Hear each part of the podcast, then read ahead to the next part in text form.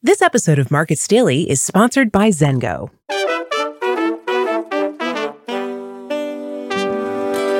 It's Monday, October 3rd, 2022, and this is Markets Daily from Coindesk. I'm Adam B. Levine here again with Adrian Blust for your daily news roundup. On today's show, we're talking Bitcoin, thoughts on deglobalization, the latest headlines, and more. And just a reminder Coindesk is a news source and does not provide investment advice.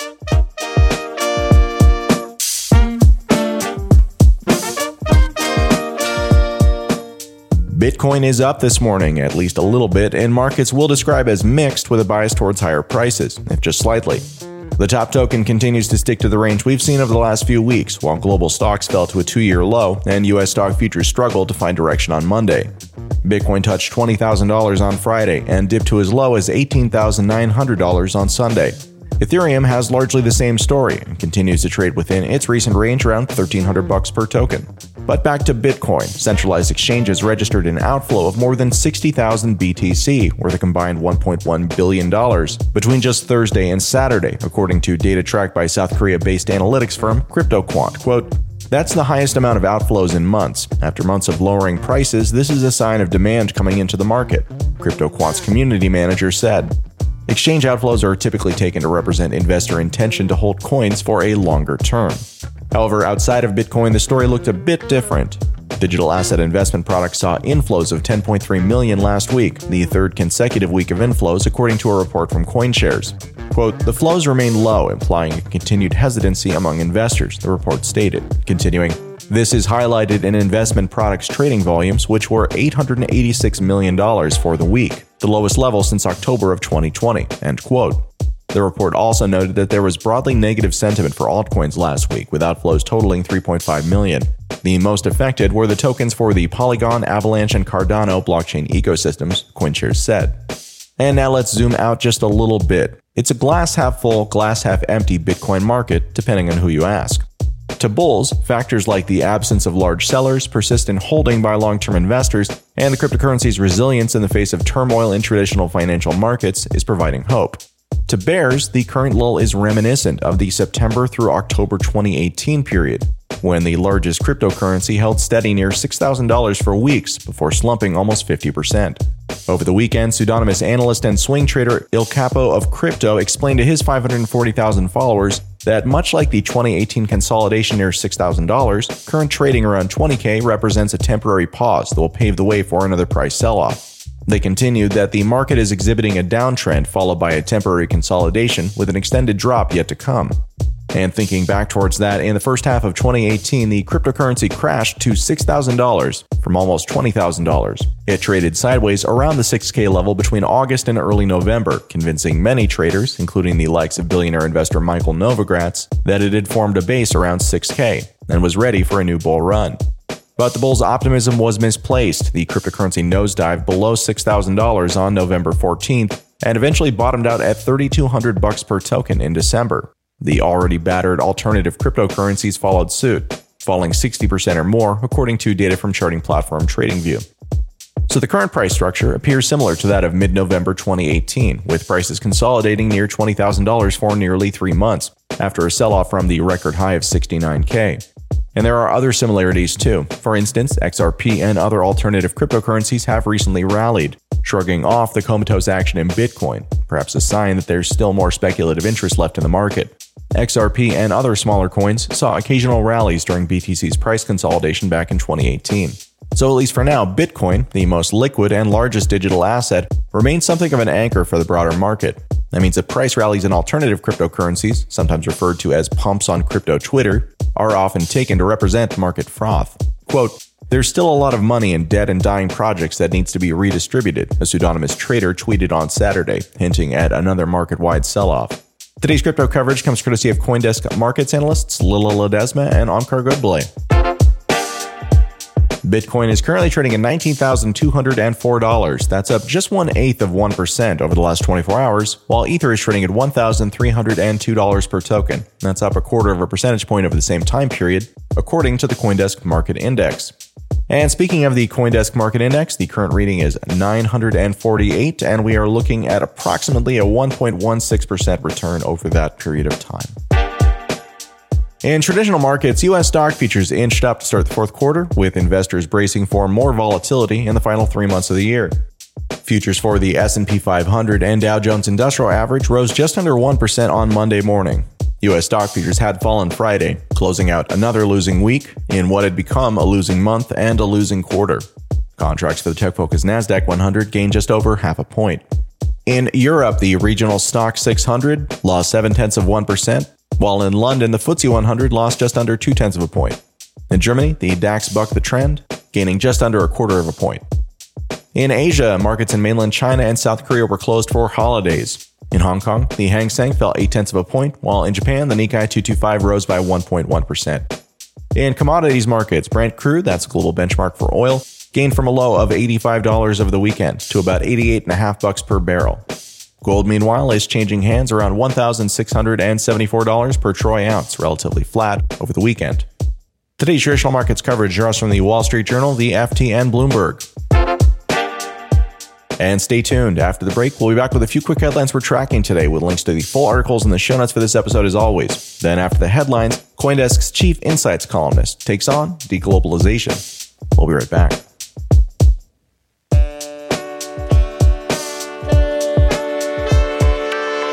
Zengo Crypto Wallet is an on chain crypto wallet with no private key vulnerability, leveraging advanced cryptography called MPC, which, until now, has only been available to multi billion dollar institutions. Zengo is the most secure Web3 wallet and the best place to keep your digital currency, NFTs, and assets secure. It's also fully recoverable using the wallet's biometric recovery kit. Get started at zengo.com slash markets and use code MARKETS to get $20 back on your first purchase of $200 or more. Terms and conditions apply. See site for details. Turning to big picture news, U.S. consumer spending increased more than expected in August, but stubbornly high inflation, as it's described, is dampening demand, potentially limiting an anticipated rebound in economic growth this quarter, according to Reuters. Core PCE, that's the Fed's preferred measure of inflation because it excludes what they describe as volatile food and energy, saw its price index jump 0.6%, up 4.9% year on year so far. Consumer spending increased 0.4% in August, which, if you're like me, sure seems like an understatement on how much more I've been spending. Personal income rose by 0.3%, in other words, not enough to keep up with inflation, while the savings rate was steady at 3.5%. And it's worth noting that July's savings rate was revised down to 3.5% from the originally published 5% number. The savings rate has been as high as 26.3% back in March of 2021. It's now near levels seen during the 2007 through 2009 recession. The new official statistics from the Commerce Department released Friday also showed underlying inflation pressures building up last month, which Reuters described as, quote, providing cover for the Federal Reserve to remain on its aggressive monetary policy tightening path. Wage growth also appears to be slowing, and consumers are tapping what savings they have to offset high prices. That, combined with stiff interest rate hikes from the Fed, has, according to Reuters, who apparently aren't willing to recognize the obvious that we're already in a recession, has increased the economy's vulnerability to a recession next year. Quote, more pain lies ahead as the economy heads towards a moderate downturn in the first half of next year, said a senior economist at BMO Capital Markets in Toronto. Continuing, this will eventually cool inflation, but not before the Fed takes a few more swings at the tightening can. End quote. Reuters reports on an increasingly frustrating story.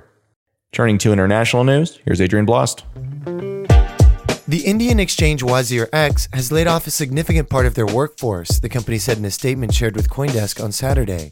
As many as 70 employees, or 40% of the exchange's workforce of 150 people, lost their jobs. Three sources familiar with the matter told Coindesk. Quote, the crypto market has been in the grip of a bear market because of the current global economic slowdown, the company said in a statement on Saturday, continuing, the Indian crypto industry has had its unique problems with respect to taxes, regulations, and the banking process. This has led to a dramatic fall in volumes in all Indian crypto exchanges, end quote. Coindesk's Amitoj Singh has the details. Turning to industry news, Coinbase has fixed a technical problem that caused it to temporarily halt payments and withdrawals involving U.S. bank accounts. The publicly traded crypto exchange said on Sunday that the incident has been resolved according to its system status page. A few hours earlier, the company had said for unspecified technical reasons, quote, We're currently unable to take payments or make withdrawals involving US bank accounts. Our team is aware of this issue and is working on getting everything back to normal as soon as possible. End quote. It's worth noting that the issue was not the only problem in the broader crypto ecosystem over the weekend. Solana suffered what has been called a major outage, one that lasted for more than six hours, according to its website. Coindesk's Eli Tan reports.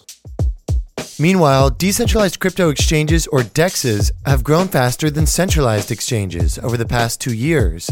The major bank Citi said in a research report Thursday. And the gap is likely to widen as users move away from centralized platforms to avoid their onerous Know Your Customer procedures. DEXs are blockchain based apps that coordinate large scale trading of digital assets between many users. They do this using automated algorithms instead of a traditional approach of acting as a financial intermediary between buyers and sellers. So, in other words, there is no person deciding how to use your money, it's actually code that's choosing what to do with your money. Another aspect to DEXs is that they offer distributed revenues like dividends to token holders and the ability to self custody funds, the report said. Once the trading rewards are included, these exchanges have comparatively lower fees than platforms such as Coinbase Pro, it added. One of the main differences between decentralized exchanges and centralized ones is the custody of funds, the bank said as there's a risk in storing assets on centralized exchanges. As an example, the bank highlighted the collapse of lending platform Celsius Networks and the broker Voyager Digital. Coindesk's Will Canny reports on that. And in other news, the stablecoin issuer Tether has cut its commercial paper holdings to less than $50 million. Tether CTO Paolo Ardoino said in a tweet. As of September 30th, the company increased its holdings of U.S. Treasuries to 58.1% of its total portfolio, from 43.5% of its total portfolio as of June 30th. Commercial papers are short term unsecured debt issued by companies where the value of the papers is dependent on the issuing company. Commercial papers are less stable than other debt instruments like U.S. government treasuries. Tether had earlier said that it will bring its commercial paper holdings to zero by the end of the year on the back of growing concerns over the stability of the ecosystem and its stablecoin USDT. In May, the company held just over 20 billion worth of commercial paper, which it reduced to 8.5 billion by June 30th. So now being at 50 million dollars at commercial paper, that's a significant drop. CoinDesk's Parikshit Mishra reports. And finally, let's talk about Alex Mashinsky for a second. It's been revealed that the embattled founder and now former CEO of Celsius Network removed some $10 million from the now bankrupt crypto lender just weeks before Celsius halted customer withdrawals in June. The Financial Times reported, citing unnamed sources. Mashinsky, who resigned as CEO on September 27th, transferred the cryptocurrency back in May, according to the FT. At the time, crypto markets were being roiled by the collapse of the Terra ecosystem which saw some $60 billion worth of value evaporate that month. Celsius is supposed to submit more details about the Mashinsky transaction to the court over the next few days as part of a wider financial disclosure from the company, the FT said. A spokesperson for the former CEO, cited by the paper, said that the entrepreneur had disclosed to an unsecured creditor committee in the bankruptcy proceedings that he and his family had 44 million in crypto frozen with Celsius following the withdrawal. The spokesperson said that Mashinsky, quote, withdrew a percentage of cryptocurrency in his account, much of which was used to pay state and federal taxes, according to the article. There is some frustrating irony in this story, of course, as the centralized crypto lender said at the time that they froze withdrawals, they were doing so because, quote, Without a pause, the acceleration of withdrawals would have allowed certain customers, those who were first to act, to be paid in full while leaving others behind to wait for Celsius to harvest value from illiquid or longer term asset deployment activities before they receive a recovery. End quote. What we now know is that the company was talking, at least partially, about its CEO. Coindesk's James Rubin has more. And in lighter news, here's Adrian Blust. So, the reality TV star Kim Kardashian has paid $1.26 million to the Securities and Exchange Commission, or the SEC, to settle charges relating to her promotion of Ethereum Max. The SEC had filed charges against the Keeping with the Kardashian star for not disclosing a $250,000 payment she received for posting promotional content about Ethereum Max, according to an SEC press release. Kardashian also agreed not to promote any cryptocurrencies for the next three years. Coindesk's Oliver Knight reports. And switching over to non fungible news, non fungible token or NFT traders who've lost real money amid this year's market downturn can now try wagering fake funds on JPEGs through something akin to fantasy sports, amassing a mock portfolio through NFT data and trading platform called Flip. Basically, participants in the new NFT Fantasy League can pretend buy NFTs, and those with the best simulated portfolio performance win prizes. Quote, Fantasy Flip is a way to have fun in a bear market. Flip co founder Brian Krogsgaard, who goes by Ledger Status on Twitter, told Coindesk. Quote, Most of us are too poor to be spending the ether we have left on huge sweeps, but we still want that sweet adrenaline rush of flipping JPEGs. It's fun for folks who want to participate in NFTs, but who can't do so with big money. End quote. In fact, NFT trading volumes have fallen nearly 97% from this year's January highs, according to data provided by Dune Analytics. And many formerly high flying JPEGs now don't even trade close to their peak prices. Quote, We may be too poor to transact much in real life, but we still have that spirit for NFTs, Krogsgaard said. Coindesk's Tracy Wong reports. Thanks for that, Adrian. Today's featured story is an opinion piece from Coindesk's David Z. Morris. Our story today is entitled Deglobalization is Happening. Crypto is part of the answer. We woke up on the morning of September 30th to two very different yet deeply related pieces of news. In the Baltics, President Vladimir Putin announced that Russia would annex four regions of Ukraine, signaling the continued intensity of the war there. And in Florida, Hurricane Ian had inflicted catastrophic damage, unprecedented, even for that perennially hurricane prone state. In different ways, both events highlight the need to reshape the fundamental infrastructure of human society into something more robust, transnational, individualized, and fluid. That includes the need for financial networks that can't be cut off by autocratic leaders or destroyed by natural disasters. These points were perhaps less obvious when the Bitcoin project was launched in 2009. Russia was still plausibly on a path to Western style liberalization, and more generally, there was a sense that democratic politics and market economics would become the universal standard, and while events like 2005's Hurricane Katrina had already provided plenty of warning about the impacts of climate change, many were still in denial. Americans in particular still thought they were living in the capitalist utopia of Francis Fukuyama's End of History, or its far more simple minded cousin, Thomas Friedman's Flat World. Of course, Friedman wasn't entirely wrong. The world has flattened in the sense that we can now communicate across long distances far more effectively than was ever possible even two decades ago.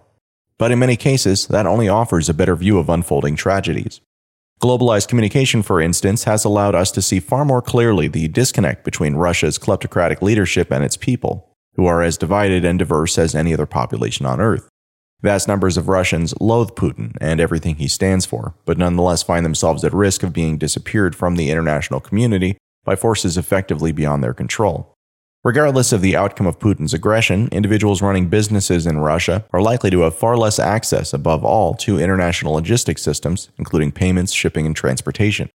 These systems have become vastly more open in the past half century, but there are still choke points at the nation state level.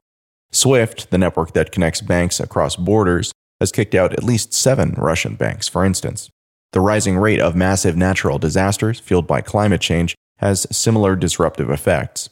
Things are bad in Florida, but they're even worse in Pakistan, where flooding this month caused 1,500 deaths. In any area vulnerable to these changes, even the most basic infrastructure could simply be wiped away in one fell swoop. Climate change is also expected to exacerbate political divisions as waves of refugees leave those vulnerable places. Political and ecological instability are two aspects of an increasingly recognized process of deglobalization. If the 20th century was marked with economic integration and a greater awareness of our common humanity, the 21st seems poised to reinscribe differences and borders, even as we all stare across those gaps at each other's TikTok posts. Basic economics tells us that this fragmentation will make us all poorer, even if we're not directly impacted. It would be Thomas Friedman caliber hubris to argue that blockchain and cryptocurrency networks are the answer to these rising systemic crises. They can certainly provide a way for individuals to transact despite things like the SWIFT cutoff and a form of financial record keeping that can't be upended by a tornado hitting the building where your bank balance is saved. But they also face an array of basic limitations, such as the vulnerability of internet access itself in destabilized areas. But blockchain and crypto do at least provide an innovative and even inspiring model for how systems can transcend and resist the forces of deglobalization, a technical means to provide services across borders without reliance on fragile political trust. Truly censorship resistant and decentralized systems can't be politically attacked through a single choke point. Despite their serious limitations, in the present day, we already see the appeal of these tools in places as diverse as Iran, Kenya, and Argentina. The rise of a common global financial infrastructure will continue as the international landscape becomes ever more fragmented, simply because it will become more necessary. The successive waves of speculative crypto hype over the past decade have provided plenty of cover for bad actors and incompetent rubes to misdirect that narrative towards mere self enrichment. But days like September 30th are a reminder of just how vital it is to get it right.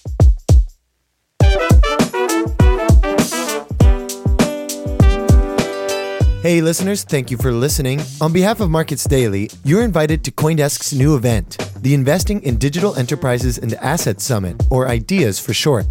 This event facilitates capital flow and market growth by connecting the digital economy with traditional finance.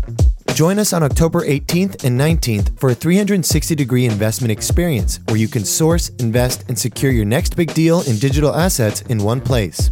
Use code MARKETS20, that's all one word and with the number 20, for 20% off a general pass. Register today at coindesk.com/ideas.